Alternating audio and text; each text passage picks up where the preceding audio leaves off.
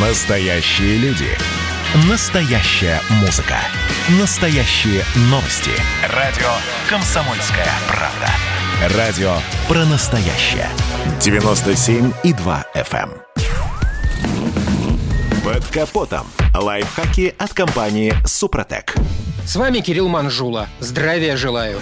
Автомобиль с автоматической трансмиссией сегодня уже никого не удивляет. А КПП давно стали обыденностью, удобной функцией, особенно в городских условиях. Однако некоторые автовладельцы, годами пользуясь машиной с такой коробкой, до сих пор не знают некоторые важные правила. Вот, например, применять или нет ручник на машине с автоматом. Многие, чего греха таить, в том числе и я, отродясь не пользовались стояночным тормозом, полагаясь исключительно на режим паркинг. Но тут возникает вопрос, а зачем тогда все автопроизводители мира не устают снабжать машины ручником? Не странно ли? Чтобы ответить на этот вопрос, надо разобраться, что же такое паркинг в автомате. А это шестерня, связанная с выходным валом коробки и механизм со штырьком, который может входить между ее зубьями. Переводя селектор в положение паркинг, мы заставляем штырек застопорить шестерню в коробке. В свою очередь, ручник тормозит непосредственно колеса машины, зажимая тормозные колодки. Уже исходя из этой информации, понятно, что ручник гораздо надежнее удерживает машину. И если автомобиль стоит на поверхности без существенного уклона, чтобы удержать ее на месте, вполне достаточно перевести селектор в положение паркинг. Совершенно иная ситуация складывается, когда машину паркуют на уклоне. Если в этом случае ограничиться паркингом и не пользоваться ручником, вес машины, стремящийся скатиться вниз, будет удерживаться лишь механизмом в АКПП. То есть все время стоянки машины на систему шестеренка-стопор будет действовать немалая сила. И чем круче спуск или подъем, тем большую нагрузку испытывает агрегат. В результате зубцы могут попросту обломаться, и тогда вас ждет эпопея с их заменой, а это потребует снятия и вскрытия самой коробки. Логика подсказывает, что на заметном уклоне машины все же стоит ставить на ручник. Да и в руководствах по эксплуатации к машинам автопроизводители рекомендуют пользоваться стояночным тормозом. Причем последовательность при парковке должна быть следующей. Нажал на тормоз, затем затянул ручник. И только после этого перевел селектор в положение паркинг. Соответственно, при трогании с места нажимаем на педаль тормоза, снимаем с ручника, переводим коробку в положение драйв, отпускаем тормоз и едем. На этом пока все. С вами был Кирилл Манжула. Слушайте рубрику «Под капотом» и программу «Мой автомобиль» в подкастах на нашем сайте и в мобильном приложении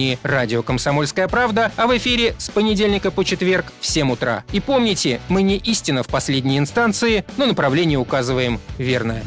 Спонсор программы ООО «НПТК Супротек». Под капотом. Лайфхаки от компании «Супротек».